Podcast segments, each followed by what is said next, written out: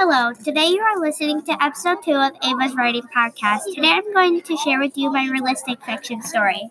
Chapter 1 There's a girl named Ella and she really wants a puppy named Zoe. Her mom keeps saying no, so she asks her mom every day till she says yes.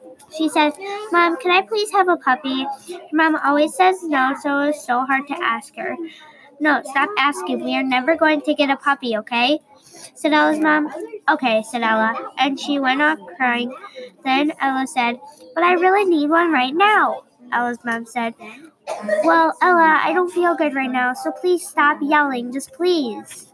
Chapter 2 25 days later, she still did not stop saying, Can I have a puppy? Can I get a puppy? Can I get a puppy? Her mom still said no. Ella said, But please, all I really need is a puppy right now. Her mom still did not say yes yet. But please, please, please. But she still said no. And Ella was getting a glare in her eyes and crossed her arms. Ella, we are never going to get a puppy, okay?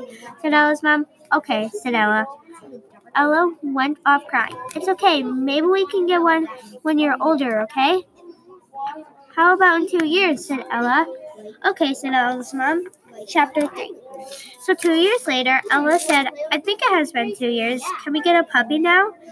Ella's mom said, Oh, it has been two years. We can go get a puppy now.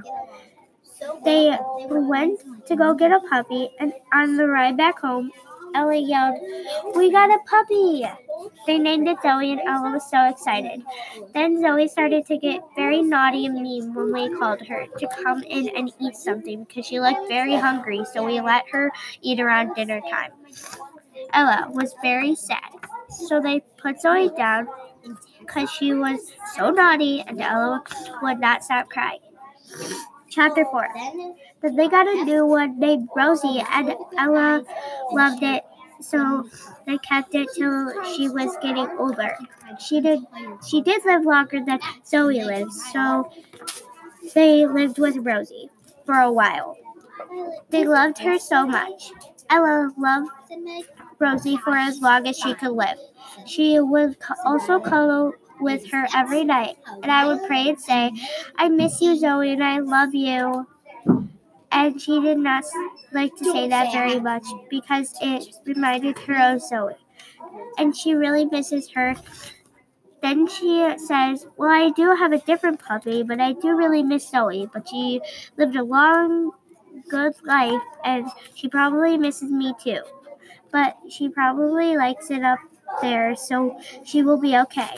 Life lesson is you don't get what you want, you get what you need. Leave a voice message if you would like to share something you like about my writing podcast and one thing I could improve on. Thanks for listening.